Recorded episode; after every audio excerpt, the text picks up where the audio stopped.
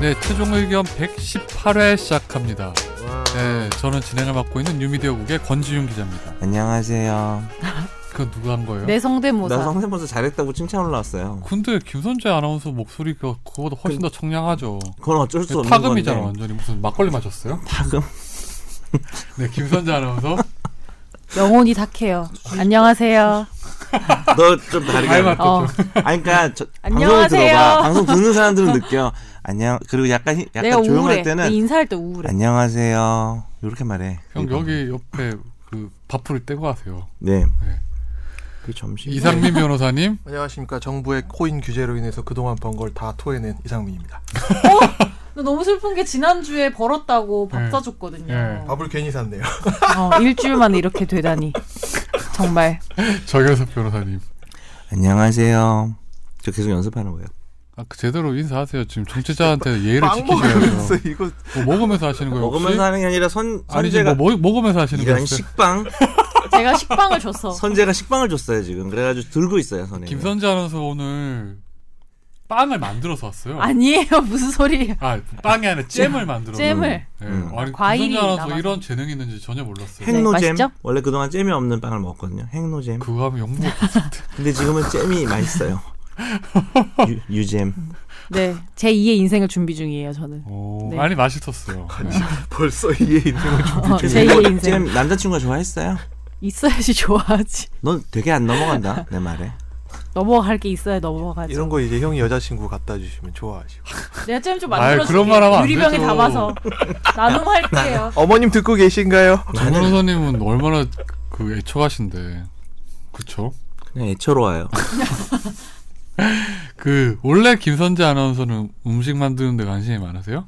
아니 혼자 살다 보면 다 뭔가 해먹게 근데 되지 않나요? 이상민 변호사님이 요리를 되게 잘하잖아요. 아 진짜로? 어, 막 사진도 올려요. 어, 진짜? 엄청 잘해요. 나 몰라. 옛날에 뭐 도미찜 이런 거 하지 그럼, 않았어요? 그럼 한 번 재밌지. 가요. 우리 집 와서 무슨 애 일? 좀- 이완동에 싫어하세요. 한번 갑시다. 우리 집 와서 애 좀 봅시다. 아니, 근데 요즘에도 요리를 하세요? 그러면? 음? 합니다. 오 아, 진짜? 그 형수님은 안 하시고 안 하죠. 그분은 하지 않으시고. 워킹맘이니까 그 더 오래 여기 뭐? 일하시는 아. 워킹- 아 워킹 파더. 워킹 파더인데 여기는 워킹데드 아니에요? 거기 좀비 같던데.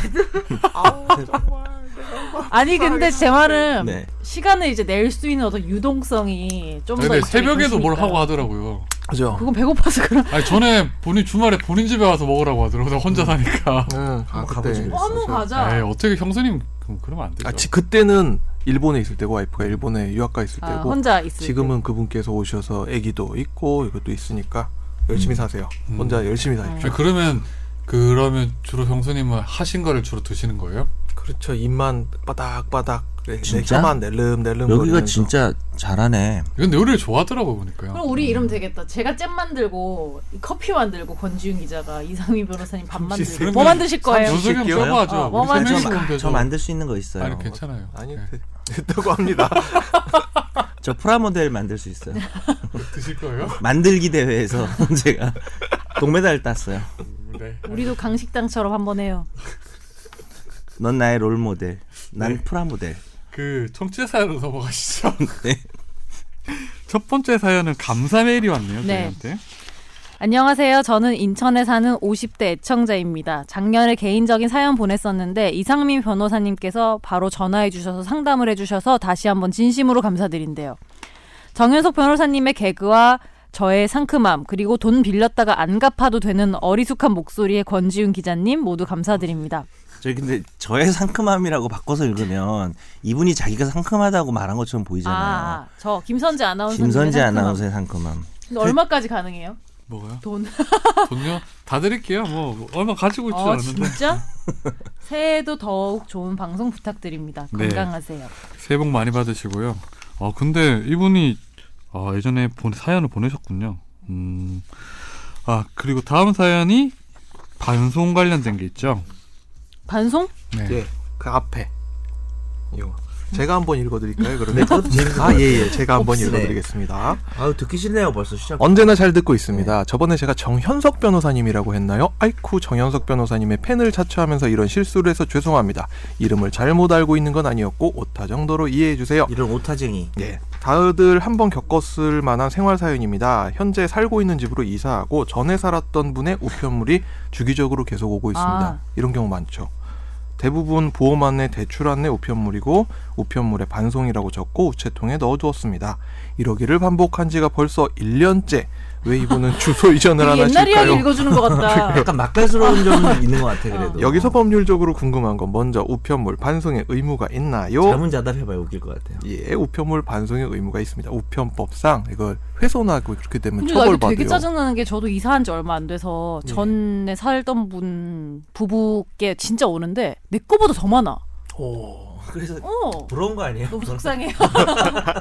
근데 그거는 한 달 동안 저기 이사하신 분이 그 신청하면 되는데. 그러니까 그 주민센터에서 예, 신청하시면 되는데 잘 안 하죠. 그러니까 저희도 이제 집은 또 괜찮은데 이게 사업장에 이사 간 다음에 기존에 사업하시던 분들 우편물 날라와갖고 특히 막 국세청 이런 데서 뭐 많이 날라오거든요. 그럼 맞아요. 상당히 난감한. 저는 얼마 경우가 전에 많습니다. 비둘기가 날라와서 아. 전서구 아시죠? 전서구 편지가 왔는데 다른 전서구. 사람 비둘기더라고요. 아, 그런 그렇구나. 적도 있었어요. 비둘기 아, 자주 근데 저- 너무 받으시나요? 밑도 끝도 없었나요? 음, 재미도 없었어요. 비둘기 네. 자주 받으시잖아요. 그 이 잼이 다음 있던데 아까 질문이랑 선재가 만든 잼, 다음 질문이랑 관련되는데 네, 귤잼. 그 제가 그 생각을 했어요. 이 전에 살던 분이 그 교통 위반을 한 거예요. 그래서 그 우편이 날아오는 거예요. 돈 내라고 아. 여기로. 근데 만약에 내가 그거를 반송을 안 시키고 버렸어. 음. 그냥 나도 모르고 버렸어. 너 그랬지. 안 버렸어요. 반송하면 넣었는데 어. 만약 그랬을 때 이분이 이거 돈을 안 내면은 이분은 책임이 없어요? 가산세 어떻게- 가산금 가산세 묻고 안 내도 하면- 돼요? 가산금 묻고 아니 그 사람 그럴 거 아니에요. 그러니까 아 근데 그 사람이 궁금하다고. 그 사람이 안 내도 되나? 내야 되는데 가산세는 안 붙었으니까 그러니까 송달을 적법한 송달을 전제하거든요. 보통 이렇게 돈 내고 이래야 되는 거는 이의 신청 기간을 주잖아요. 과태료는 3만 2천 원이 아. 나왔습니다. 저기 4만 원 되고. 4만 원 났습니다. 근데 당신이 특별한 사연이 있다면 이 지금 신호를 위반할 당시에 뒤에 뭐 가령 응급 환자를 싣고 간다든지 이런 음. 특별한 사정이 있다면 그걸 이해를 하는 소명해 거지. 가지고 음. 이해할 수 있는 기간을 주는데 그 이해할 수 있는 기간 자체를 자, 전달받지 못했기 때문에 그거는 그 당시에는 안 내도 되고 음. 그걸 제대로 송달 받고 난 다음에 그때 내면 됩니다. 근데 이 반송 의무란 게 사실 저는 이 사연을 사실 제가 한번 나중에 한번 쓰려고 했었어요. 어. 너무 왜냐면 많이 이거 되게 심했었어요. 저 집에 있는데 저는 전입 신고를 했었는데 네. 어 원래 전에 살던 분이 이제 그거 뭐 예비군 훈련 이런 게 있나 봐요. 음. 근데 예비군 훈련은 통지서가 들어가는데 안 받으면 이제 집에 막- 그렇죠. 직접 찾아요. 어, 콩콩콩하고 네. 막 찾죠. 그래서 저야 항상 아, 새벽에 나가서 밤 아주 늦게 들어오니까 계속 어. 주말에 이제 하루 쉬는데 누가 왔더라고 그래서 보니까 전에 살던 분을 이제 계속 안 오셔가지고 이제 어. 예비군 훌, 뭐 위반으로 이제 기소가 될 위기가 있었던 거예요. 혹시 체포당했나요? 아, 근데 권지웅 되게 기자가? 상태가 심각했어요. 그게 진짜로? 엄청 그래가지고 제가 그걸 사인을 해줬어요. 이게 정부 측에서는 내가 음. 충분히 성달을 했다는 걸 보여줘야 되니까 네. 사인이 필요해서 해줬는데 그지 그지. 국세청에서 납세 자료도 계속 날아오고 이러길래 제가 선거 기간이었어요. 작년에 그래서 음. 야 자칫하면 이 사람이 선거도 못 할 수 있겠다 싶어서 제가 점심을 안 먹고 그래서 동사무소 갔어요. 동사무소 가서 이분은 해줬구나. 여기 안 사니까 다른 데로 선거를 보내달라고 이렇게 어. 제가 진짜 점심까지 안 먹었어요. 아니 근데 남이 신청이 돼요? 아니 그래서 어, 근데 어, 그랬더니 또 오지. 그 동사무소 직원이 이렇게 하면 안 되고 자기가 그러면 지금 저한테 이제 당신이 그 집에 실제 살고 있는지 여부를 확인해야 될 테니 음. 오겠다고 하더라고요. 근데 계속 안 오는 거예요. 제가 그래서 심지어 전화까지 했어요. 음. 와서 빨리 야, 확인을 바쁘니까 네. 해라. 집에 별로 없는데. 예. 내가 날 잡아서 갈 테니까 왜냐하면 그 사람 시, 뭐 일단 투표는 해야 되지 않겠냐고 그랬더니 오겠다고 했더니 안 와. 아직까지 안 왔어요. 저 오세요. 너무 화가 내가 나가지고 왜, 진짜. 왜 그런지 오세요. 알아요. 예. 그분이 여자분이었죠? 아니 어. 맞죠? 모르겠어요. 그래서 오겠다 그거는요. 했다고? 어, 지훈 기자 마음에 들었는데 생각해 보니까 별로라서 안 간 거예요. 아니 그런 차원이 아닌 것 죄송합니다. 같고 농담이에요. 아 근데 저도 이게 너무 막 모르는 잘 모르는 사람이지만 걱정은 되더라고. 예를 들면 그거 돈 안 내면 진짜 엄청 붙을 거 아니에요. 그러니까 그냥 근데 구청에서는 뭐 동사무소에서 그걸 확인해서 하면 되는데 이게 여러 사람이 피해를 보는 것 같아요. 그러면 저는 제가 할 의무 이상을 했다고 보거든요. 음, 그걸. 그럼요. 그 정도 이상 못 해요. 그래서 아무튼 그래서 아직까지 오고 있어요. 보통 이사가고 나서 걱정돼가지고 뭐 연락을 한다든지 아니면 찾으러 간다든지 그런 노력을 하게 마련인데 네, 아무튼 예, 아, 예비군 그래서 그분은 결국 못 가셨네요. 그분은 그래서 결국은 나중에 보니까 기소가 됐다고 아, 하더라고요. 아, 기소가 되어서 벌금 맞겠네 이제. 근데 뭐 지금 그런 위치가 거. 어때요? 기소에 설명 가서- 성명불상자한테 어떤 그런 묘연한 상태가 돼가지고. 어, 아. 약간 깨름칙하다. 네. 기소야 가서 우동 한번 먹어야겠네요. 네, 다음 사연 넘어가시죠. 네. 저희 자화자찬 타임 한 번 더 해도 돼요? 네. 안녕하세요. 언제나 방송 잘 듣고 있는 김군입니다. 서울 부산 고속도로 벌금, 여자친구 신분증 도용 대출을 문의드렸지요. 새해 끝나기 전 사연 보내서 올해가 끝나기 전에 감사 인사 드리고 싶었는데 미루고 미루다 보니 벌써 올해 마지막 방송이 올라왔네요. 왜 밀었어? 때론 재밌게, 때론 유익하게, 그리고 가끔 어이없는 드립 항상 누구야? 잘 듣고 있습니다. 이건 머니가 끝난 탓인지 최종 의견도 언젠가 마지막 방송을 할지도 모른다는 생각이 들었어요. 이런 가정은 하지 맙시다. 그게 언제가 될지 모르겠지만 네 분이서 계속 하시는 동안은 빼먹지 않고 듣겠습니다. 보이지 않는 곳에서 항상 감사하고 있고 네 분 그리고 인턴 PD님 예전엔 인턴 PD님도 가끔 방송에 참여하셔서 성함도 기억나는데 지금 인턴 PD님은 성함을 모르겠어요. 지선 PD입니다. 네 모두 다 건강하시고 새해 복 많이 받으세요. 네, 새해 복 많이 받으십시오. 네, 예, 인턴 PD님 잠깐 참여하시죠. 다음 사연으로 넘어갈까요? 인턴 무시해? 너무 멀어 우리가. 어, 그 너무 멀어요, 지금. 네. 멀어져가지고요. 다음 사연으로 넘어가시죠. 근데 네, 이 사연 나온 김에 오늘 또 중요한 말씀 드려야겠네요. 음 뭔데요? 어, 제가 또 오늘부로 여러분 청취자 여러분께 좀 인사를 드려야 될 것 같아요. 오늘부터 좀 더 열심히 지각 안 하고 하겠습니다. 갑자기? 네. 근데 아, 예. 정변사님 눈이 되게 깨름칙한 상태로 지금 그러니까. 야, 뭐 눈이 눈이 좀 어- 애처롭다 이렇게 해줘야지 깨림직하다니 깨림직한 건 보통 바퀴벌레 같은 근데- 거한테 하는 말 아니에요? 삼배간. 근데 어떻게 지금 상황에서 바퀴벌레라는 단어를 생각하셨어요? 네가 날 평소에 보는 눈빛을 보고 아닌데 저 되게 지금 정 변호사님 고구마 같았어요. 그래요? 머리 형태가 지금 되게 고구마 같지 않아요? 세븐일레븐. 너의 지금 이런 드립이 고구마야 나한테. 알겠어요. 네. 다음 사연으로 넘어가시죠. 누가 사이다를 줘? 안녕하세요. 잘 듣고 있습니다. 빠르게 질문 남깁니다. 진짜 일번. 빨리 해야 돼요. 정말 간결해요. 음. 최근 아이폰 잘안 관련 듣는 거 소송 아니야? 준비 중인데 참여 방법 알고 싶고요. 2번 만약 소송에 참여자가 아니면 관련 보상을 못 받는지 그리고 소송 참여에 따른 불이익은 없는지 그리고 4번 지난번에 질문한 건데 다뤄지지 않았대요. 와이파이가 아닌 셀룰러 데이터로 네이버 등에서 동영상을 볼 때 앞에 광고가 나오잖아요. 셀룰러 데이터의 경우 소비자가 사서 쓰는 돈의 일종인데 이 광고를 소비자가 원치 않은데 보고 있는데 그때 동안 데이터를 쓴다는 말인 것 같아요. 이게 불공정 거래에는 문제가 없는지요. 아이폰 소송 참여 방법. 예. 직접 지금 하셔도 요즘에 되고요. 엄청 많이 하고 있잖아요. 나도 아이폰인데 참여할까? 직접 하셔도 되고 나홀로 소송으로 하셔도 되고 뭐 카페나 이런 데들 보니까 많이 개설돼 있는 것 같은데 가입하셔가지고 안내받으셔서 하면 되고요. 둘째 소송 참여자가 아니면 관련 보상 못 받나요? 예 그렇습니다. 어, 진짜요? 네. 현재 현재 오, 소송 우리나라는 미국하고 다르죠. 미국 같은 경우에는 뭐 집단 소송 때문에 한 명이 뭐 하면 된다면서요. 그게. 그러니까 지금 집단 소송법이 우리나라에 들어온 지가 한 10년 가까이 되는데 실제로 집단 소송 된 거 거의 없어요. 한 건 뭐 어, 이것밖에 진짜? 어. 없어서 집단 소송법에 대해서도 나중에 한번 다뤄보고 싶습니다. 외국의 의미의 집단 소송이 아니죠. 예, 소송 참여에 의한 그 집단 소송의 의미가 뭐냐면 다른 사람이 소송에서 이제 여러 가지 입증 활동에서 이겼을 경우에 그 소송 활동에 참여하지 않은 사람도 그 같은 소송- 건으로. 그렇죠 같은 예, 이익을 자, 공유할 수 근데 있는 그 자동으로 공유가 이제 안 되는 거고 본인도 뭐 만약에 쓱 보다 간 보다가 이기는 것 같으면 뭐 할 아니, 뭐 수는 있지만 원고에 참여 무조건 원칙상 우리나라에서 원고에 참여를 해야 되는데 미국 같은 경우에는 네. 원고에 참여를 참여 안 하고도 하더라도 예. 효과를 받, 받는다는 거고 그렇죠. 따로 참여할 수는 있는데 따로 참여하긴 좀 불편하죠 이 좀 더 정도 접근성이 금액으로. 높은 거네요. 예. 다만 우리나라가 집단 소송이 좀 바뀌었었잖아요. 원래는 아예 안 되는데 지금 대표 소송제 형태로 해가지고 뭐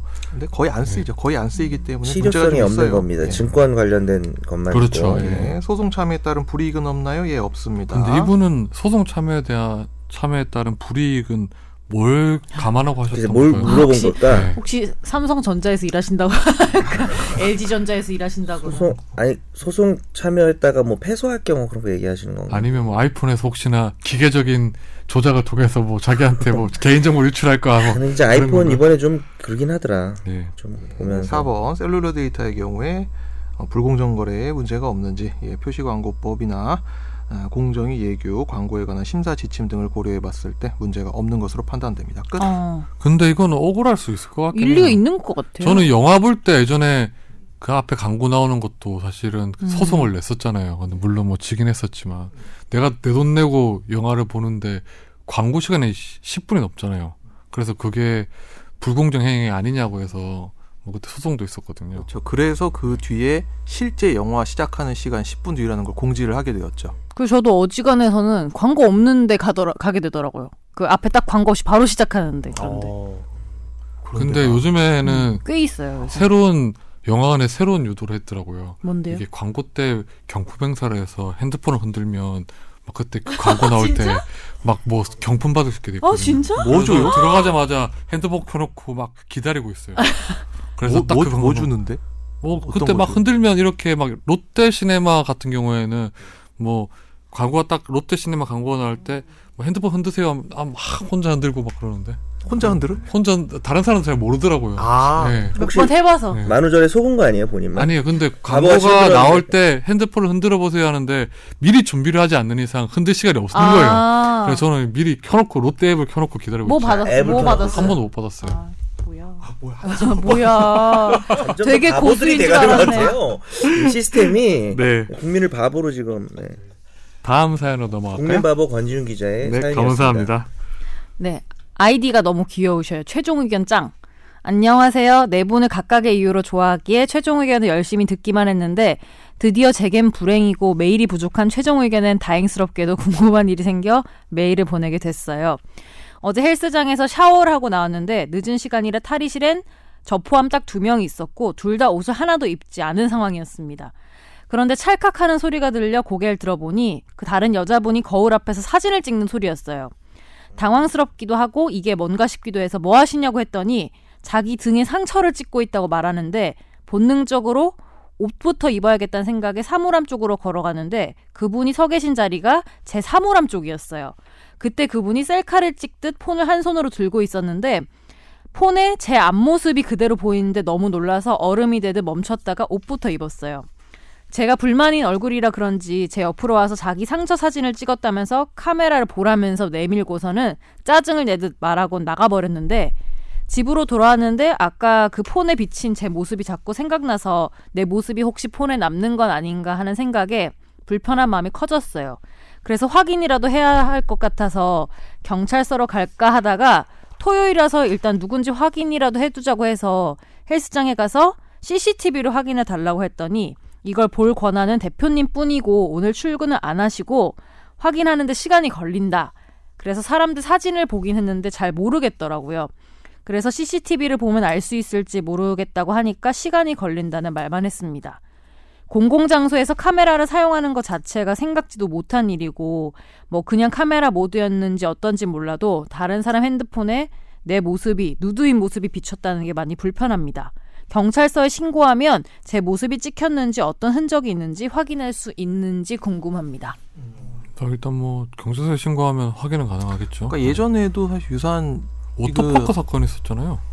워터파크도 그렇고, 그러니까 저희가 예전에 이야기했던 그 사연 중에 아기가 엘리베이터에서 그래요. 아, 저희 음. 그 내려가지고 평당에서 내리면 그렇죠. 딱 가는 길인가? 일단 CCTV 같은 경우에는 볼 권한이 대표한테만 있다는 거는 이거는 아무런 명문 규정 도 예, 없는 아무런 거잖아요. 얘기가 예. 없는 거고 그냥 네. 보여주기 싫은 거죠. 찍히 그렇죠. 찍힌 사람이 보여달라고 하면 찍힌 걸 입증을 그렇죠. 해가지고 보여달라고 하면 이건 당연히 보여줄 수 있는 건데 이건 개인정보 보호법을 팍 들이대면서 나 보여주세요 하면은 예, 보여주. 다만 이게 약간 그런 문제는 있는 게 지금 CCTV가 탈의실 안에 있을 리는 없고 아, 그죠? 아마 문 그러니까 앞에 있겠죠. 문 그 앞에 시간에 있겠죠. 두 명이었으니까. 아, 그래서 두 어. 사람이 같이 나왔으면은 지금 이상 변호사처럼 달라고 할 수 있는데 그 무- 출입구에 있는 거면은 다 확인을 해야 되긴 했는데 뭐그 시간대 자기하고 그 사람이니까 음.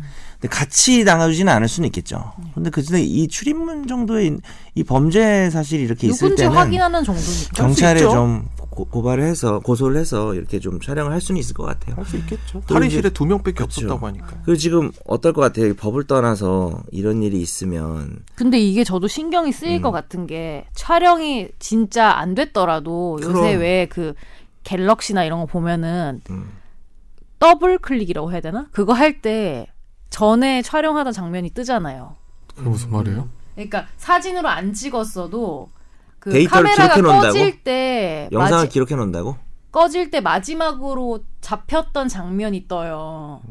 그래서 진짜 만약에 남아 있을 수도 있어요, 진짜로. 그러니까. 카메라를 그 뒤에 사용 안 근데 하면. 아니 이게 기본적으로 뭐 그런 거 떠나서 그 목욕탕 이런 데나 이렇게 목욕- 좀 목, 목욕탕. 목욕탕 해봐요. 목욕- 네, 목욕탕에 모여가지고 목욕탕이나 다 같이 아니면 목욕을 좀 합시다. 워터파크나 이런 데서는 셀카나 이런 거 찍는다 그 자체가 문제잖아요. 아니 그러니까 난 이게 음. 웃긴 게 지가 상처를 찍는 게 진실이라 하더라도 지금 다 벗고 있는 사람인데 찍어놓고 어 뭐 이거 봐라라고 사연 말씀하신 거면은 짜증 내면서 이렇게 내밀고 갔대잖아요. 자기가 짜증 낼 상황이 아니잖아요. 이 그러니까 사람. 이 세, 세상에는 개념이 없는 사람이 되게 많고 제가 어저께 저 그러니까. 마을버스 집에 타고 가는데 막 하여튼 별별 희한한 일 겪었는데 아유 그렇게만 말하고 얘기 안 할 진짜. 거예요. 마을버스를 제가 아침 아, 저 아침 밤 11시에 딱 요약해서 탔어요. 말해줘요. 딱 타가지고 제일 앞자리에 앉아 있었거든요. 근데 사람 많아가지고 어제 되게 추웠잖아요. 사람 많아가지고 사람 막 타고 나서 이제 그 기사 아저씨가 문을 닫으려고 딱 했단 말이에요. 근데 저쪽에서 막 한 50대 아주머니가 막 다가갔고 문에다가 막 몸을 끼워 넣어.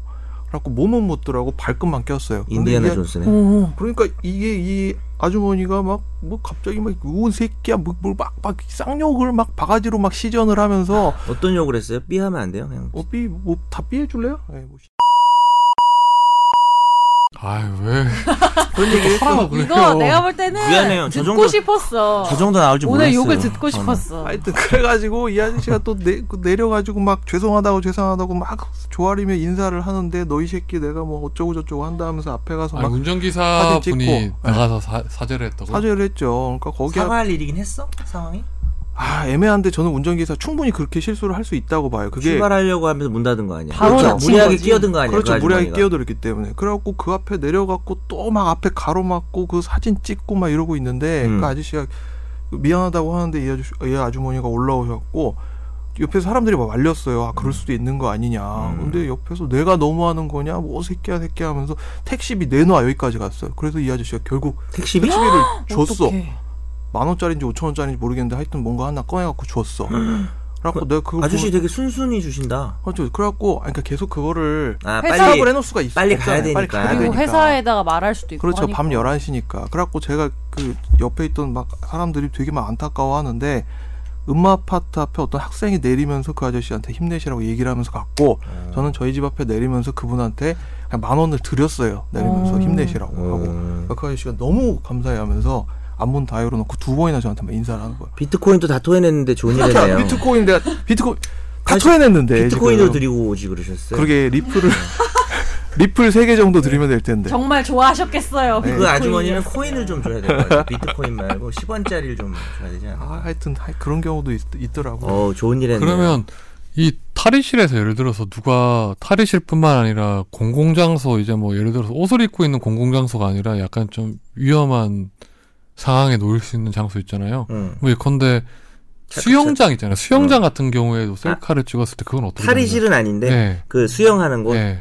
수영하는 곳에서도 원래 물 밑으로 찍는다든지 특정 부위를 이렇게 해서 음, 찍으면 은 그렇죠. 될 예. 수 있기 근데 때문에 아니, 나, 내가 나를 찍는 척하면서 다른 사람을 그러니까 찍혔을 때 이렇게 이렇다는 네. 보시면 돼요. 이게 거의 금은방에서 여기 귀금속이 있는데 그걸 이렇게 저기 자기가 그냥 살려고 보는 것도 아니고 그걸 괜히 막 이렇게 끌고 가서 음. 막 손 집어넣고 이렇게 하면은 당연히 의심받을 행동을 한 거잖아요. 그렇죠. 그러니까 몰카가 지금 엄연한 범죄이기 때문에 그리고 특히 최근에 기승을 부리는 심각한 범죄니까 그런 장소에서 사진을 찍는 것 자체가 상당히 위험하고요. 다만 뭐 수영장인데 뭐 주, 주변 상황을 봐야 되겠지. 주변에 뭐 아무도 없는데 자기가 이렇게 그냥 수영하는 모습을 오늘도 난 자유형을 한다. 뭐 이러면서 셀카를 좀 찍는다든지 뭐 그런 그럼 거 정도는 만일에 저기 일부러 안 찍었을 때는 문제가 안 되는 거죠. 일부러 안 찍는 자기가 거야. 뭐 자기 친구랑 같이 이렇게 이렇게 누가 같이 봐도 그냥 예. 둘이 찍는데 뒤에 누가 뭐 예를 들어서 뭐 엉덩이가 나왔어 네, 수영복 입은 네, 엉덩이가 그런 경우에는 잘 봐야 되는데 고의범만 처벌하고 있기 때문에 고의성이 없다고 판단이 되면 무죄죠 그럴 때는 그래도 사과는 해야죠. 사과는 해야죠 여기서처럼 아. 자기가 어, 더 화내면 안 돼. 초상권도 있고 뭐 음. 엉덩권도 있고 한 그런 건 엉덩이를 없네요. 뭐나 뽀샵해서 제 그러니까 지워달라고 아, 친구가 하죠. 이제 그런 일을 당했대요. 그 이 뭐 무슨 몰카를 찍은 게 아니고 어디 산에 가서 이제 뭐 동아리에서 산에 가서 이- 가서 이제 막 사진 찍잖아요. 어. 영상으로 그래서 찍었는데 어떤 중년 아저씨랑 아주머니가 오더니 사진을 보여달라 했대요. 야 그거는 몰카랑 좀 다른 무슨 개념이네요. 관계인가? 아니 그거는 약간 그거는 흥신소 해 개념인데요 드리자. 그건 지워 드리자. 아니 그거는 아니 사진을. 그걸 왜 이걸 아니 그 자기는 어. 참을 사랑이 늦게 다가온 거야. 네, 음. 황당했대. 이게 왜 그러냐 했더니 나중에 추정해 보니까 부적절한 그치. 관계분이 이제 이 뒤에 산에 보면 사람 음. 빽빽하게 서 있잖아요. 그래서 이렇게 셀카를 찍는데 뒤에 나 화질이 네. 좋으니까 요새는. 여러분 그래서 혹시나- 산은 거의 다 그렇다고 보면 됩니다. 그런데 그럴 경우에는 지워주는 게 맞는 거예요? 아니 그런 건 아닌데 예를 들어서 아까랑 다르지 사람이 노출하고 있는 곳에서는 어 뭡니까 이렇게 그러니까 당당하게 말해도 초상권을 되지만 주장하면서 지워달라고. 차이는 이거예요. 노출이 많은 그런 곳에서는 아 뭐예요 이러면 되고요. 거기서는 아 죄송한데 혹시 맞아, 맞아, 맞아. 저희들이 사진을 좀 보고 싶습니다. 너무 죄송합니다. 이렇게 근데 그럴 말하면 되죠. 권한이 있는 거예요 그러면. 권한이 법적인 권한은 없죠. 근데 초상권이라는 것도 형사처벌은 안 되지만 사람들의 권리이기 때문에 네, 그렇죠. 불륜이든 뭐든 누군가 사진 찍을 때 자기들이 찍힌 것 같았을 때는 물어볼 수는 있다고 봐요. 그건 왜냐하면 배려. 초상권 침해는 될 수 무슨 이유가 왜 됐든 그걸 사실 불륜이라고 우린 어. 단정하는 그쵸 거야. 불륜이 아닐 수도 있죠. 그냥 사진이 잘못 그냥 나와서. 숙기가 없어요 그 사람. 부부인데 부끄럼 많은 부부예요. 그럴 수 있어요. 아니 근데 그건 있어요. 이거 하니까 생각나는데. 그 부부. 저 같은 경우는 이제 뭐 어디 가서 야외에 나가면은 사진을 찍어달라는 뭐 이런 요청이 많이 오잖아요. 그럴 때 그래요? 몰랐는데요. 굳이 진짜 못됐다. 먼저 와서 이렇게 네. 같이 셀카 찍어도 되냐 이렇게 물어봐 주시는 분들도 있는 반면에 그냥 찍고 약간 가는 그냥 거예요. 나를 배기 그러니까 배경으로 그냥 나 이렇게 오늘 누구 봤다 이러면서 자기 아, 셀카의 그렇게. 뒤에 나한테 말 안 하고 되게 나를 애매하네. 이렇게 박는 이런 게 많더라고요. 근데 약간의 이제 우리가 공인의 개념을 어디까지 볼까 했는데 이제 연예인이나 셀럽, 우리 선재 같은 셀럽, 그다음에 지윤이 같은 셀럽이에요? 일반인 뭐 이런 경우로 나눠봤을 때 지윤이와 우리 남자들 같은 일반인 나눠봤을 때 셀럽들은 약간은 포기했다고 보는 거- 음. 그런 이론이 있어요. 그러니까 그게 당연히 원치 않는 사진을 찍지 말라 말할 수는 있는데 일반인보다는 조금 그게 범위가 다른 것 같아요. 아니 저도 그런 경우 있어요. 왜? 저 그때 경복궁 야간개장? 네. 경 경복궁이 야간 맞죠 음, 거기. 어. 맞아요. 어 근데 지윤이 알아봐. 밤에 이제 저 그게 아니고 거기를 취재를 갔는데 아, 아, 사람이 정말 미어 터지거든요. 그래요. 아. 그런데 거기서 이제 뉴스 야간 개장을 했던 항상 거기 뭐 데일리한 계절 네, 시즌하고란 네, 네. 뉴스예요 그게. 네. 아, 그냥 하는 근데 거. 제가 그냥 총 맞아서 이제 제가 갔는데 결국 리포트는 안 들어갔는데 거기서 가면 무조건 스탠딩을 잡아야 되잖아요. 근데 음. 사람이 몇- 몇만 명이 가운데 있는데 뭐 그 옆에서 막 그냥 막 사진을 들고 하면서 어떤 아줌마들은 뭐 무슨 사이가 되라 막 이런 거 있잖아요. 막 어, 어 뭐라고 와, 뭐가 돼? 아, 이거는 내가 그렇게 막 아, 제가 누구 사위가 되라고. 어, 뭐, 이렇게 하는데, 아우, 되게, 저는 어. 그런 거를 잘 못하는 편이라서. 그렇더라고요. 그리고 네. 저런 아이고. 벚꽃 이런 아이템은 다 나만 봐. 네. 그러니까요. 어, 뉴스 할 때 나만 보잖아. 그리고 나가면. 주말 스케치 뉴스 있잖아요. 그런 거 보면 동물원 같은 데 가잖아요. 그럼 막 애들이 뒤에서 막 뒤에서 막 서로 뭐 부위하고 막 그렇잖아요. 막- 그 애들 옆에 잘 보면 저도 있어요. 같이 우리 안에 있는 거 아닌 네, 제가 거야? 작아서 잘 헷갈리는데 세창살 안에 가만 있는 보면 거 확 아닌 늙은 거야? 얼굴이 하나 있어요. 네. 그 저예요. 우리 아내요? 어. 여보세요. 어떤 우리예요? 너 그런 식으로 얘기할 거면 먹이를 좀 주세요. 근데 먹이를 어, 우리? 먹이를 좀 주고 말해요. 본데 드렸네. 나무늘보 우리 안에. 네. 아유 이거 원숭이 먹기 좋을 것 같아요. 제가 잼 줬잖아요. 네. 또 오늘 청취자 사연은 여기서 마무리하고요. 그, 저희 메일 주소 소개해 주시죠. 저희 메일 주소는요. 네. 뭐예요? final f i n a l 골뱅이 s b s c o k r입니다. 네. 많은 질문과 사연 주세요. 되게 귀엽게 얘기하는 것 같아요, 지금. 아니 이런 거 정확하게 해줘야 돼. 네. 빨리 하면. 안 근데 돼. 이게 아까 어떤 분도 말했지만 자꾸 사연을 달라고 하면 네. 주실 거는 뭔가 주시겠죠? 저지르고 달라는 느낌 같아요. 에이. 지나간 사람 한 대 치고 사연을 주세요. 뭐 그거는 사연 보는 기 전에 잡혀가겠죠. 이런. 그러니까. 그럼 노사연이네요. 네. 네, 오늘 화제의 판결은 그 만렙, 만렙이 정확하게 뭐죠? 여기 적혀 있어요. 최고 레벨. 가득 네, 찰 그렇죠. 만짜입니다. 한자 만과 레벨이 레벨의 저도 합성. 이건 알아요. 저도 옛날 게임했기 때문에. 저는 무슨 혹시나 게임? 모르는 분들을 위해서. 하는 무슨 게임 하셨어요? 가증스러운 놈. 저는 저 옛날에 메이플 스토리 이런 과거에 크아한 거 민낯을, 아니에요? 크아? 민낯을 한번 봤어요. 게임하면서. 너 어, 그 어떤 민낯을 볼 게임이면 혹시 진실 게임인가요? 디아블로 한번 했던 아 디아블로. 아, 디아블로 그거 진짜 명작이죠. 너무 심하게 해가지고요. 아 명작이죠. 저, 제가 그런 사람인지 몰랐어요. 저는. 언젠데요 그게? 우리 아, 대학생. 대학생 우리는 때. 알고 있는데 네. 그때 알았군요. 어. 김선재 아나운서는 그 뒤부터 게임 안 하죠. 음. 게임 한 적 없습니다. 저는 쿠아 이후에 해본 적이 없는데. 크아가 뭐예요? 크레이지 아케이드.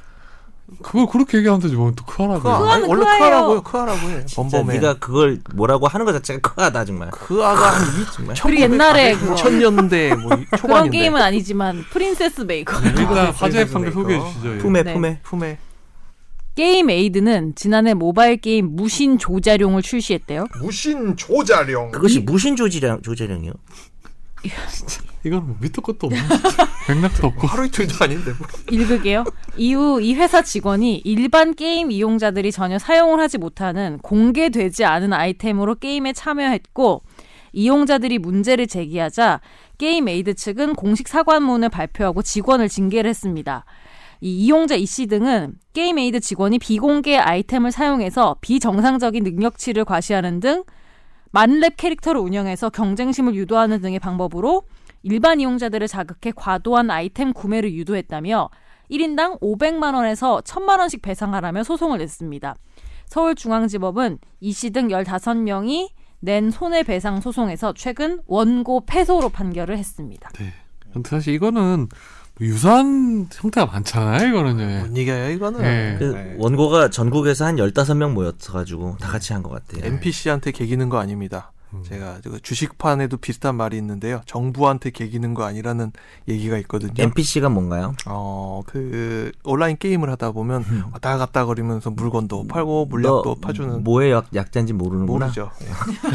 예. 모르죠. 나 그거 잡아내려고 하는. 아니 나는 나는 진짜 처음 듣나서 뭐 멀티플 뭐 이런 거 아닐까? 플레이어. 난- 아니요. 애인데 어떻게 멀티플? 논으로 가. 멀티플 플레이어 컨슈머. 논 퍼스널 뭐 어쩌고 이렇게 나갈 거예요. 아 이게 뭐 NPC. 애인데 NPC. 어떻게 계정 멀티플이야? 그 자체가 이제 무슨 일반 유저 계정이 아니라 아, 그 넌 무슨 퍼스널 예. 유저. 넌 퍼스널 맞아요. 개인 유저가 아니다. 예. 아니, 하여튼 이 사건은 뭐냐면은 게임 회사 직원이 직접 게임을 하면서 도저히 못 이기는 최강 무기를 가지고 하니까 아우 짜증. 나 사람들이 어우 저렇게 어떻게 저렇게 하면 되느냐 싶어서 점점 더 이렇게 뭘 구매하게 하고 했다는 네. 거죠. 그래서 정신적 고통을 받았다. 위자료를 청구한 근데 이게 뭐 사건이었습니다. 응. 공공의 뭔가 시스템이면 모르겠는데 되게 게임 회- 일반 게임 회사에서 만든 그 거라. 근데 나는 오히려 피싱을 많이 안 해서 그런지 모르겠는데 좀 하- 청구를 해볼 만도 한다는 생각이 드는 게 근데 이거는 이제는 언젠가는 바뀔 것 같아요. 저는 왜냐하면 그러니까 이게 어. 이제 가상 세계라는 이유 때문에 그런 건데 사실상 이게 뭐 실제적 현실이 아니라 가상 세계라서 그런 이유가 큰데 언젠가는 이제 가상 세계에서 살게 되면 어. 너가 제일 먼저 살 가상 세계 빈부격차 이런 거. 아, 가상 세계에선 결혼도 하고 가상 결혼 한번 하시죠. 집도 사고 애도 낳고 75세 아마. 그 나 전에 완전히 어. 상상 결혼. 세 분이 저를 항상 찌질하게 만들고 빠른 아시죠? 35년생, 빠른 35년생이랑 결혼하고 막 가상 세계에서 아니 그 되게 아, 영- 빨라 35년생. 일본 소설이 몸이 빨라, 소설 몸이. 중에 뭐죠? 애니메이션도 나왔는데 이렇게 가상 세계에서 이제 하는 걸로 해서 이제 하는 게 있어요. 뭐지? 한참 된 거 되게 명작이에요. 그냥 단순히 어떤 애니메이션이 아니라 계속 갑자기 띵작이군요, 띵작. 그, 그 이름이 생각하는데 되게 작품성도 있어가지고 상도 받고 그랬었어요. 그게 있는데 미야자키 하야오상 아 그런 건 너의 아니고. 이름은 와 어, 주연의 저도 기억이 갑자기 안 나네. 하, 빨간 돼지 네.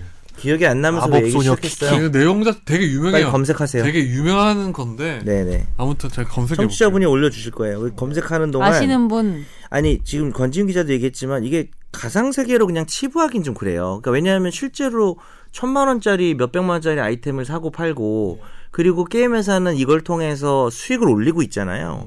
그래서 그 수익을 올리는 과정이 정당해야 되잖아요. 우리가 그냥 일반 장사를 해도 남을 속여서 수입을 올리면 사기죄가 되기 때문에 이게 만약에 정도가 심해져서 아이템 구매와 관련해서 캐릭터, 레벨 이런 거와 관련해서 부당한 방법을 써서 예 수익을 들- 불- 어, 수익을 일으키면 사실은 이건 사기죄 될 수는 있어요. 근데 저는 근데 이번 약간- 기회는 안 된 거죠. 저 약간 궁금한 게 예를 들면은 자동차 회사에서 자동차 직원들한테 그 미공개 뭐 한정판 자동차 이런 거를 나눠줄 리는 없겠지만 타고 다니면서 음. 길에서 막 길에서 어 보고 어 저거 내가 못 보던 차인데 이러면서 구매를 유도하고 이러는 거는 처벌 안 받을 그, 것 같은데? 그렇긴 하죠. 그거하고는 약간 맥락이 그거보다는 다른 것 이거는 같다, 직접 내가 싸워야 되잖아요. 그 캐릭터. 배틀을 걸어 배틀을 걸어 차량 배틀을 걸어 범퍼커가 아니기 그냥 때문에 부러운 수준이 아니고 그렇죠. 이거 싸워야 되니까. 나는 이게 뭐 아. 원고들을 그렇게 이런 멍청한 소송을 했어라고 할 일은 절대 아닌 것 같고 아. 다만 이 소송은 그 만렙 유저가 쓰던 무기들이 비공개 아이템이라는 게 너무나 명백했어요. 음. 그러면 사람들도 이게 약간 홍보가 아닌가 하는 생각을 다 알았다고 아. 하더라고요. 그게 이 제가 좀 판결은. 생각하는데 소드 아트 온라인이라는 건데요. 어. 어. 그 애니메이션도 비슷한 거예요. 거기도 이제 그 가상현실에서 이제 지금하고 음. 다르게 실제로 이제 가상현실로 들어가서 이제 게임을 하는데 어.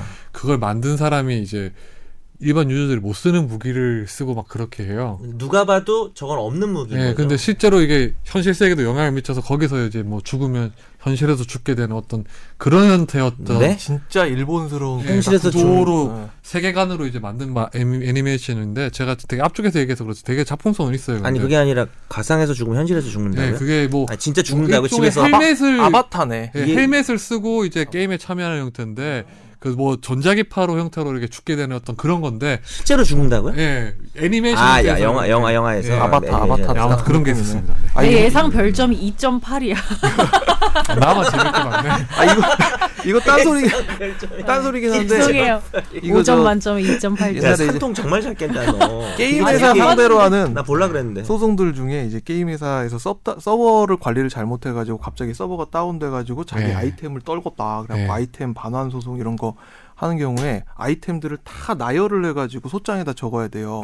그 아이템들이 되게 웃겨 되게 근데. 웃기지. 뭐. 예, 아이템 누구의 검. 뭐 캡처를 해가지고 어. 거기 옆에 되게 막 그 뭐냐 제일 웃긴 게 무슨 고양이 같은 이런 거를 이제 캡처를 해갖고 놓고 그게 현실 세계에서 한 1,800원 정도 이제 돈 주면서 음. 하는 1,800원짜리. 근데 사실 그건 아이템은 이제는 재화로 인정을 해줘야 돼요. 음. 실제로 돈을 주고 구매하기 그럼요. 때문에. 예. 그렇죠. 사이트에서도 다 아이템도 세금 매깁시다. 네. 다음 이제 집중 탐구 주제로 뭐 넘어가요. 내 말 아무도 대꾸 안 하네. 예. 네. 그 오늘 집중 탐구 주제는 면허제도예요. 면허제도. 사실 면허제도라는 게 지금 뭐 여러 가지 면허가 있는데 사실 저는 이 면허제도라는 게 시대상을 반영한다고 봐요. 시대가 변하면 생기는 면허가 있고 사라지는 면허가 있는데 그러네요. 어 먼저 이제 우리 이상민 변호사님 요걸 준비를 하셨는데 택시를 먼저 예를 드셨잖아요. 예. 그제 눈 되게 많이 왔거든요. 그제 눈 많이 오고 어제도 엄청 추웠고 오늘 더 춥다고 하는데 혹시 택시 그저께나 혹은 그- 꼭 그제가 아니더라도 눈 오는 날 택시 못 잡았고 고생하신 분 손. 저는 항상 택시 잡을 때 고생해요. 야, 눈이 안 어, 엄청 와도 많죠. 고생해. 아허. 밤 12시 신촌 이런 데서 택시가. 어, 저 다 옛날에 그렇죠. 장난. 합정역 살 때 거기는 그 사실은 택시가 갑이야. 어, 그렇죠. 택시가 갈 때를 정할 수 음. 있어. 왜냐면 합정역에 사람은 많고 택시는 적고 이러니까. 그렇죠. 택시가 물어보더라고요. 어디 가는지 계속 그죠? 그렇게 돼 있죠. 아, 근데 택시에 그 위에 올- 붙어 있는 그 등을 떼고 한번 생각을 해보세요. 딱 김선재 아나운서 앞에 검은 차량이 딱 와서 그 서요. 타세요. 어디 가십니까? 라고 한다면 김선재 아나운서는 그 차량을 믿고 탈 수가 있을까요? 안 타죠. 당연히 안 타죠. 근데 어, 일반적인 경우엔 당연히 그렇게 안 타겠지만 차량 위에 노란색 모범색 모범이라는 등이 반짝반짝 빛나고 있어. 그래도 안 안 타죠. 안 타는 아, 모범은 비싸- 아, 안 타요. 왜 안 타요? 뭐 뭐. 못 타요, 못 타. 아, 안 모보 타는 게뭐 오면 아니고. 갑자기 옆 사람이랑 지금 본인이 얘기하잖아. 모범 탄다고 지금 그러는 거야 나 지금? 타고 싶은데 어. 못 타는 거라고. 모범 뭐 오면 음. 저는 은 손을 흔들다가 모범 모범이 딱 보이면 손을 내려요 이렇게. 손 내리고 갑자기 전화를 가면서 여보세요? 하세요, 하세요, 이렇게. 여보세요? 어 그래 내 오늘 모범적으로 들어갈게 뭐 이렇게 하고 다 끊죠. 아, 일단 택시가 다 그 이렇게 택시 등이 있는 게 오면 이제 타겠죠. 하죠. 예. 음. 근데 지금 이제 이상민 변호사님 택시로 했던 이유가 우버 때문에 그렇죠. 그렇죠, 예. 예. 사실 우리나라에서는 우버가 우버 예, 우버 택시가 우버 택시라는데 그냥 우버라고 하죠. 예. 우버로 말장난하려고 예, 생각했는데 할 게 우버는 없어요. 불법이잖아요. 그건 불법이죠. 예. 왜 어. 불법인 거죠, 그게? 여객자동차 운수사업법이라는 그 관계 법령이 있는데요. 여기서는 면허 없이 면허를 받지 않고 허가를 받지 않고 불특정 다수인에게 돈을 받고 운송 서비스를 제공하는 행위를 하면 처벌하도록 규정하고 있습니다. 그런데 일단 먼저 그러면 왜 면허라는 걸 이렇게 법으로 이렇게 정해 놓은 거예요, 그러면요? 그렇죠. 면허를 면허 제도가 들어오게 된 이유가 이제 보통 소비자의 안전과 권익을 보호한다. 라고 요약이 가능한데 그러니까 아까 우리가 택시의 예를 들었지만 생판 모르는 차가 앞에서 와가지고 같이 가요 하면 안 타지만 택시는 믿고 탈 수가 있단 말이에요. 국가가 이 사람은 믿고 탈 수 있는 에, 그 운전 기사입니다라는 것을 예, 인정을 하고 있고 이 택시는 5년마다 한 번씩 검사를 받아가지고 운행하는 데 있어서 문제가 없습니다라는 것을 보장을 하고 있기 때문에 우리는 그 택시를 믿고 탈 수가 있는 거죠. 그런데 그런 보장이 없더라도 우리가 믿고 탈 수 있다면 커녕 우리가 그 아버지가 운전해 주는 혹은 내 그럼 친구가 운전하는 아버네요 아버. 거. 아버 뭐죠? 어, 아버 어 좋네요. 음. 예 맥락이 확 네. 미안합니다 여러분. 아니 근데 오늘 오늘 좀 나 되게 피곤해서 타이 그래. 낮은 것 같아요. 음. 합주기가 됩시다. 우버 합. 아버 약간 웃기지 않았어요? 네, 그 뭔가. 일단 설명 계속해 주시죠. 어머니가 뭐- 예. 완전 어머. 예. 근데 이제 믿고 탈 수 있는 그 신뢰를 스마트폰으로 보장할 수 있는 세상이 왔단 말이죠. 네. 중개사 지금 공인중개사도 생각을 해보면 공인중개사를 통해 가지고 우리가 계약을 하는 이유는 음, 뭘까요?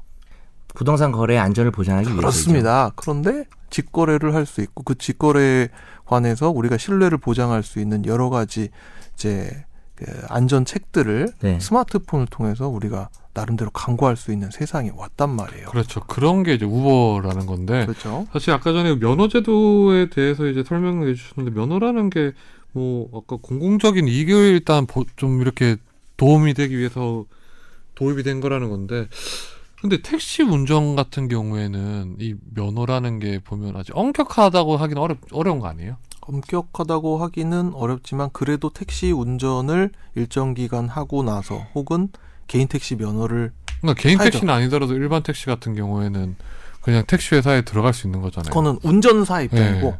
이용하는 사람 입장에서 음. 생각을 해보자 이거죠. 근데 또 생각해 보면은 면허라는 게 어떻게 보면 좀 안전한 이런 느낌도 있지만 사실은 돈이 중요하잖아요. 이용자 입장에서는.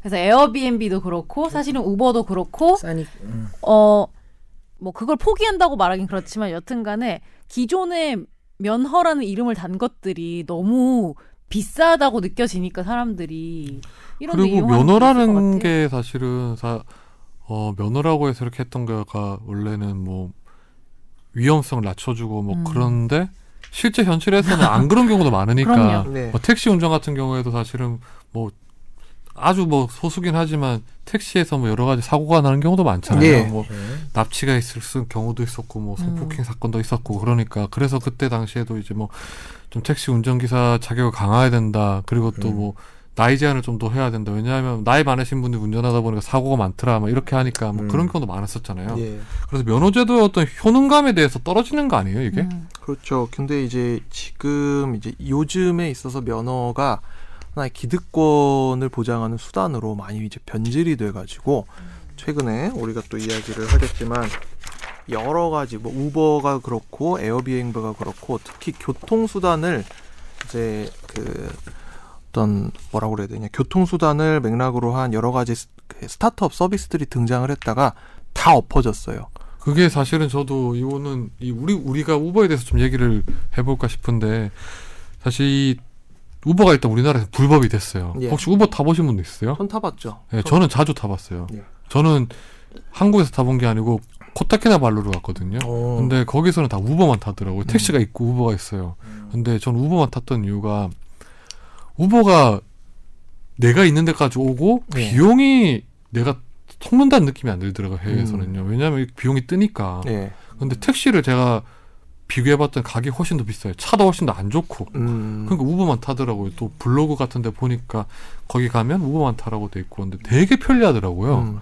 아, 정말 이렇게 편리할 수가 있나 생각이 들더라고요. 이게. 음. 왜냐하면 기사분도 뭐 기사 사진이 뜨더라고 보니까. 예, 또. 맞아요. 사진도 뜨고 비용 자체도 나오고 차도 어떻게 생겼는지 예, 나오고 차도 나오고. 음. 그리고 실제로 차를 탔더니 훨씬 더 깨끗하고. 음. 그러니까 소비자 입장만 본다면 안정성, 비용 여러 가지 측면에서 되게 좋더라고요. 근데 한국에서는 그게 아닌 거죠. 근데 한국도 대도시 위주라면은 택시가 사실 많은 편인데 소도시로 가면은 없어요. 그리고. 아니 대도시도 택시가 많은데 밤에 아 그렇죠. 이거 못 하죠. 네. 죽게 정말 택시가 절실히 필요할 땐 택시 못 타겠어요 진짜 맞아. 없어가지고 밤 필요하면 11시부터 없긴 새벽 하죠. 2시 정도까지 시간에 그리고 저는 이제 이, 그 경기도로 이사가고 나서는 밤에 택시를 못 잡아요, 진짜. 어. 아, 비용 뛰죠 네. 그래가지고 일단 원래도 많이 나오지만 네. 고양시 택시 아니면 일단 안 가려고 하는 게 음, 있으니까 맞네, 맞네. 나올 음. 때 이제 거의 뭐 제 차를 그렇지. 가지고 네. 다니게 되더라고요. 그럼 이렇게 그 우버 자체를 지금 현재 이제 뭐 면허가 없는 사업자라는 이유로 이렇게 하는 게 이 변호사님 보시기는 어떠세요? 저는 이게 되게 독점적 권한을 되게 독점적 배타적으로 사용하는 걸로 좀 보이는데 그러니까 면허 제도를 예, 해주는 이유가 아까 말씀드렸듯이 소비자의 안전과 권익을 보장한다는 측면인데 이게 소비자의 안전과 권익을 보장하는 특히 권익 보장 측면에서 어느 게 더 이로운가 기존의 택시 사업자들한테만 이제 사업 권한을 인정해 주는 것과 이런 새로운 서비스들에 대해서 아, 여지를 남겨두는 것 둘 중에 어느 게 소비자들한테 더 이익일까 저는 그 답은 되게 명백하다고 봐요 후자라는 거죠. 그렇죠 사실 뭐 택시 운전 하시는 뭐 기사님들이 되게 힘들게 고되게 일하는 건 맞잖아요. 그렇다고 음, 돈을 네. 많이 버는 것도 아닌데. 그러니까 네. 생존권 문제가 좀 있긴 한데. 이게 근데 이렇게 생각하면 될 것 같아요. 그래서 저는 이 주제를 보면서 이제 이상민 변호사님이 하였던 주제를 보면서 이게 생각났어요. 이게 사라진 직업과 새로 생겨나는 직업. 그렇죠. 있잖아요. 음. 바로 겁니다. 예, 저는 그 점에서 좀 봐야 될 것 같아요. 사실 예전에 저는 몰랐지만 전화 교환원이나 예. 사실 또 뭐냐 저기 버스 안내원, 음. 안내양. 찾아- 안내, 예, 오라이. 예. 그런 분들이 사라졌잖아요. 사실 음. 당시에 그분들도 엄청 많은 일들 하셨던 분이잖아요. 네. 그렇죠. 뭐 버스가 뭐 수천 대였으면 수천 명이 있었겠죠. 뭐 수만 명이 있거나 그렇는데 그런 분들이 사라졌는데 그걸 이제 벨이 역할을 했잖아요. 그 벨 하나가 버스 안내원을 네. 대체한 거잖아요. 근데 삐. 그 벨을 설치하지 말자고 하는 게 과연 맞았나 그럼 그때 당시에 음. 그런 건 돌이켜보면 아니잖아요.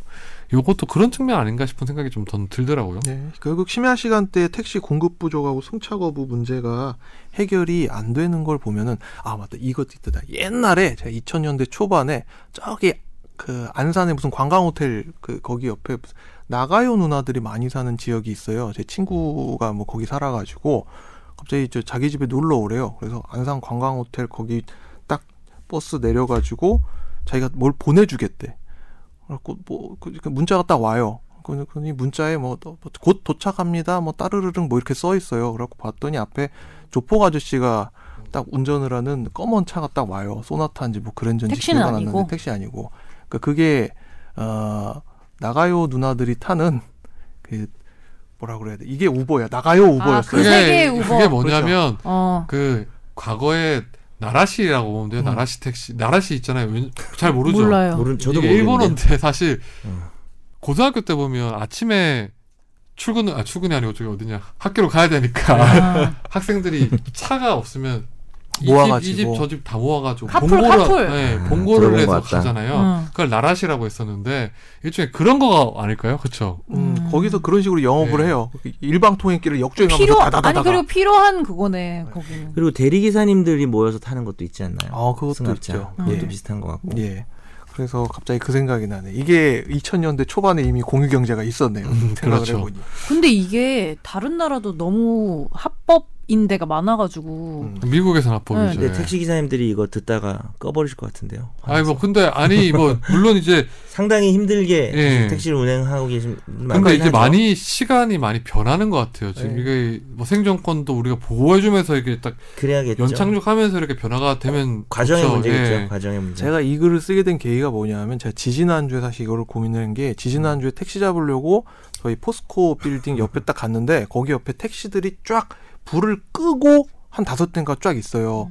그래갖고 뭔가 봤더니 이분들이 거기 안에서 멀리 가는 카카오 그 예약자만 아, 잡는 맞아요. 네. 거야. 가까이 가는 사람은 아예 받질 않아요. 전 지난주에 택시 타 내리라고 하더라고요. 네. 어.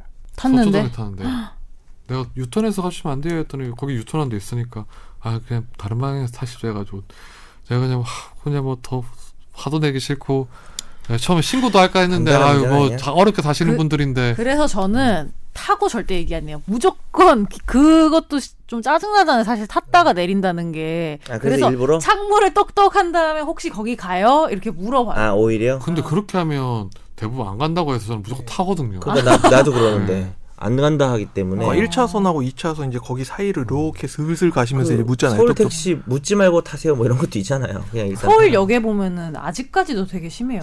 음, 문제가 밤에. 많구나. 네. 택시를 내가 잘 안 타서. 그러니까. 그리고 제가 그리고 샌프란시스코에 예전에 몇 번 갔다 왔잖아요. 거기서 우버를 쓰는데 아, 무지, 무지무지 편리하게 네. 썼거든요.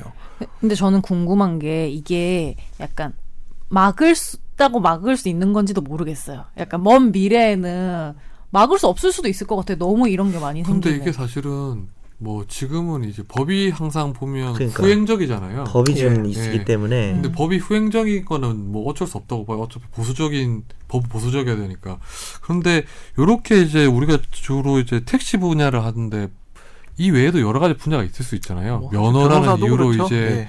뭐 진입을 못하게 하는 것들이 많을 거 음. 아니에요. 처음에는 이제 뭐 선생님도 그랬던 것 같아요. 사실은요. 음, 뭐 지금은 뭐 공교육에 있는 선생님들이야 뭐 자격증을 따서 하지만 예.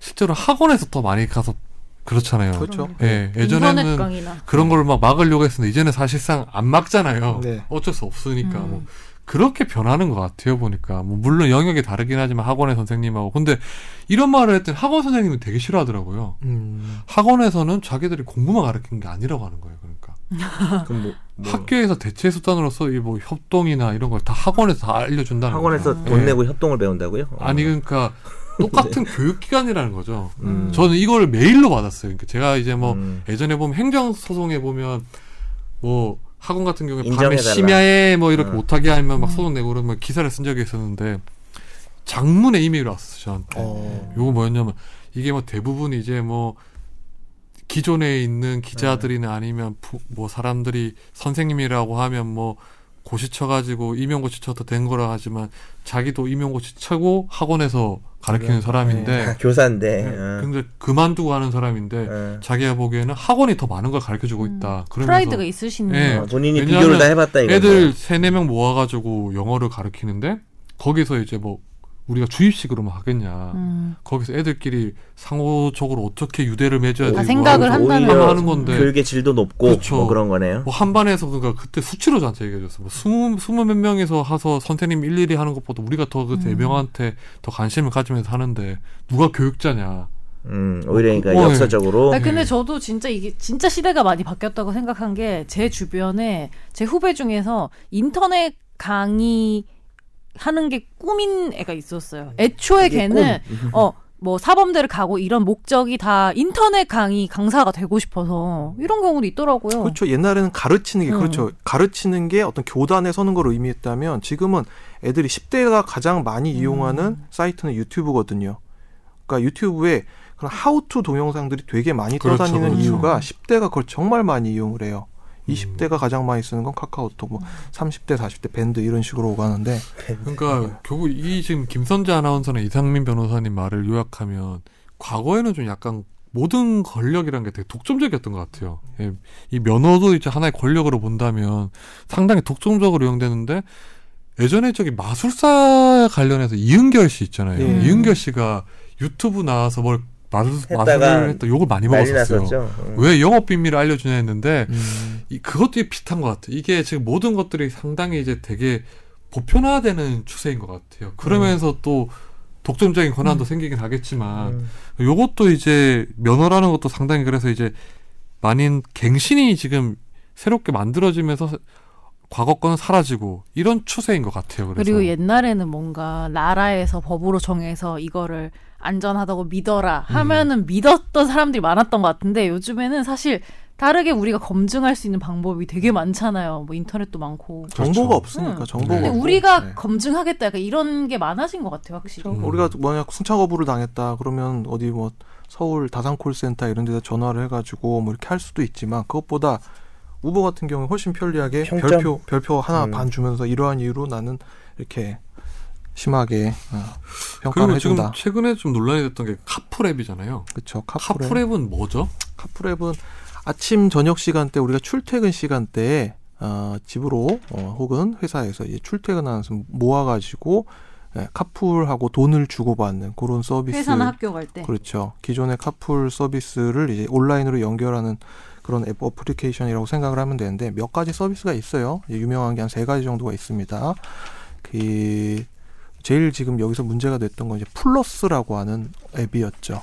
음. 앱이었는데 어 여기에서 이제 출퇴근 시간대에 한정했던 한정했던 이 서비스를 24시간으로 확대를 한다고 하면서 이제 택시 업계에서 크게 들고 일어나서 엄청나게 시위를 했어요. 아, 그러니까 이게 사실은 뭐 그 업체 측에서는 당연히 이런 식으로 얘기를 했을 것 같아요. 출퇴근 시간이 다양하니 뭐 어떤 사람 낮에 할 수 있고 음. 오후에도 할 수 있고 하니까 예. 24시간을 한다고 한 건데 실제로는 영업 목적으로 뭐 이렇게 하는 거니까 우버랑 비슷하겠죠. 이것도 허가받지 않은 것이고 이제 운송 사업이 되는 거니까 뭐 그런 거 아닐까 예, 그렇죠. 싶은데. 24시간 풀로 한 사람이 24시간 풀로 할 수 있는 건 아니고 한 사람은 하루에 교- 여덟 시간을 교대. 찍어서 할 수 있어요. 네시간네시간 찍어 갖고 할 수 있는데 결국 이게 시간대가 여러 가지로 이제 사람들이 하게 되면은 24시간 택시 운송과 유상 운송과 음. 똑같은 기능을 하는 거 아니냐. 그러니까 너희들은 불법이야. 이렇게 지금 이야기를 하고 있는 거죠. 음. 카풀 해보셨어요?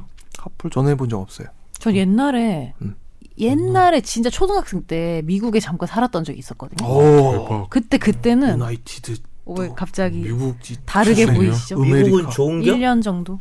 근데 미국은 약간 이런 시스템이 아니고 물론 있는지 모르겠지만 이런 어플이 동네 커뮤니티 음. 에서 모아가지고 가는 거죠. 음. 왜냐하면 동네 사람들끼리 알고 지내는 경우가 많고 음. 띄엄띄엄 돼 있고 마을끼리 하니까. 사오버 선제 응, 예, 근데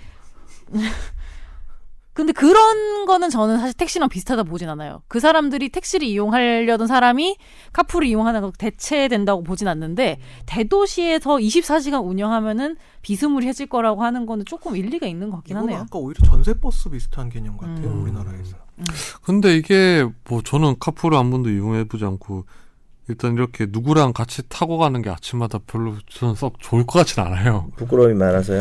아, 나 카풀하니까 생각났는데 옛날에 학교 다닐 때 그 입구역에서 학교가 진짜 멀잖아요. 걸어갈 네. 서울- 수가 서울대, 없잖아요. 서울대. 어, 서울대 입구역에 서울대가 먼데 택시 아저씨들이 카풀을 그 하시는 거야. 뭐 그건 아니, 아니, 합승이죠.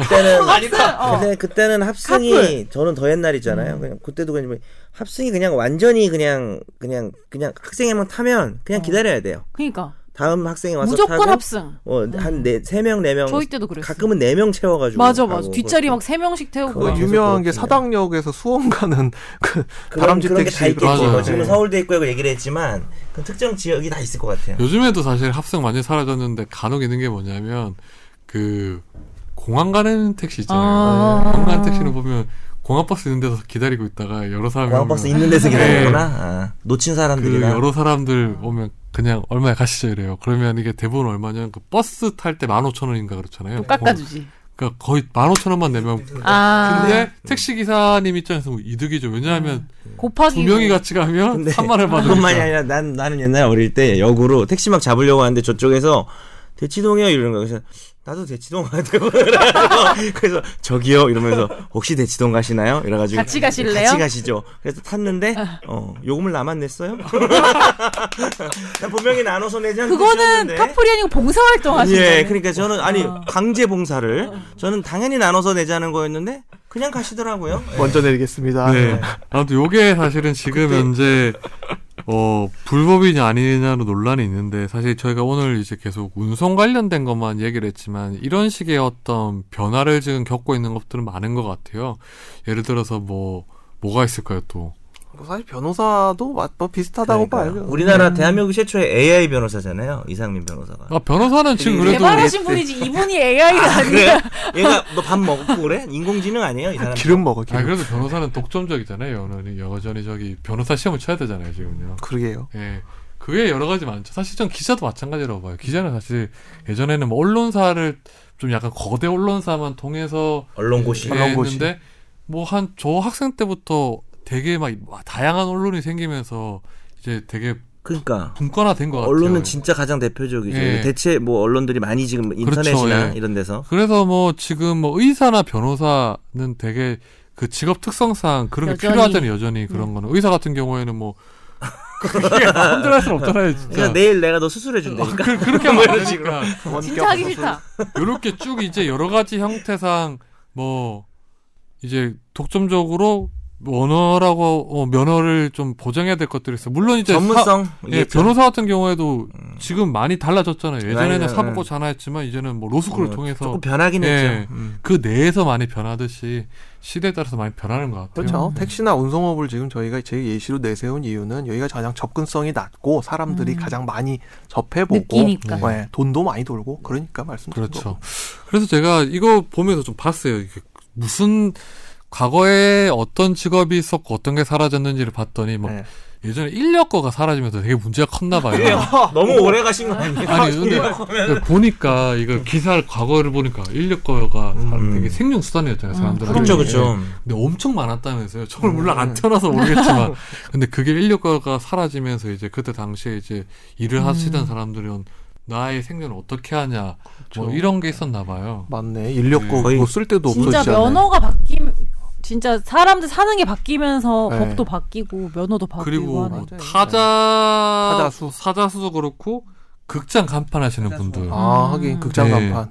그리고 저기 뭐냐 그 그, 그 계산하시는 분들 네. 있잖아요. 이 뭐냐. 이거. 캐시어. 아, 이거 주- 주산- 주산하시는 분들. 주산. 어. 아 주사. 그것도 맞다, 그것도 맞다. 옛날에 맞다. 꼭 있었다면서요. 옛, 예. 옛날에 아, 여기 팔에 토시 끼고. 예. 음. 그래서 그것도 엄청 그게 많았었대요. 불만이. 근데 대신 이제 그게 사라지면서 이제 새롭게 생기는 것들이 많은데 제가 그래서 제 이메일을 봤는데 막 자격증 이런 데서 이메일을 저한테 보내요. 막 아, 예. 뭐가 새로 생기면 이메일을 자격이 생겼다고 막 그런 걸 보내는 게 있어요. 제가 이제 음. 기자니까 뭐 그런 걸 뭐 음. 기사를 써달라고 하는데 보니까 반려동물 관리사 이런 것도 생기고 아, 했더라고요. 제 1회 지금. 자격증 그런 거. 예. 그래서 뭔가 새로 뭐가 사라지고 뭔가 새로운 게 생기는데 누구는 이제 뭐 그걸 대체한다고 하는데 저는 사실은 그건 있어요. 사라진 직업만큼 새로운 직업이 생기지 않는 것 같아요 보니까 확실히. 아, 어차피 다 예. 이겨야 되고 하니까. 네, 그러니까 직업의 수로 되게 따지면. 힘들어지는 것 같긴 한데 그렇다고 변화를 또 이제 계속 막을 수만은 없는 것 제 같아요. 1회 권지윤 관리사를 모십니다. 네. 아무튼 오늘 저희가 이제 평생 자격 부여. 그 운성업을 위주로 이제 좀 약간 변화에 대해서 얘기를 해봤는데 마무리는 우리 이상민 변호사님이 해주시죠. 예, 뭐 오늘 정답이 있는 얘기도 아니고 한번 이런 식으로 우리가 어, 변화의 시대에 살고 있다는 걸 한번 생각해 보고자 하는 거에서 음. 이렇게 마련을 해봤고 택시 기사님도 혹시 들으신 분 계실지 모르겠지만 그분들에 대해서 뭔가 사심이 있어갖고 말씀을 드리는 건 아니고요. 예, 그 승차 거부나 이런 문제가 어떤 방법이 되었든 간에 해결이 되었으면 좋겠습니다. 다 같이 살아야죠. 예. 네, 그리고 뭐 아까 이상민 변호사님 잠깐 얘- 얘기했지만 스타트업 창업하시는 분들이 요즘에 좀 약간 후행적인 어떤 규제 때문에 우리나라에서 좀 사업하기, 어, 창업을 하기 어렵다는 경우가 있는데 네. 그 정도 우리가 고민을 해봐야 될 것 같아요. 예, 맞습니다. 오늘 방송 여기서 마무리하겠습니다. 감사합니다. 감사합니다.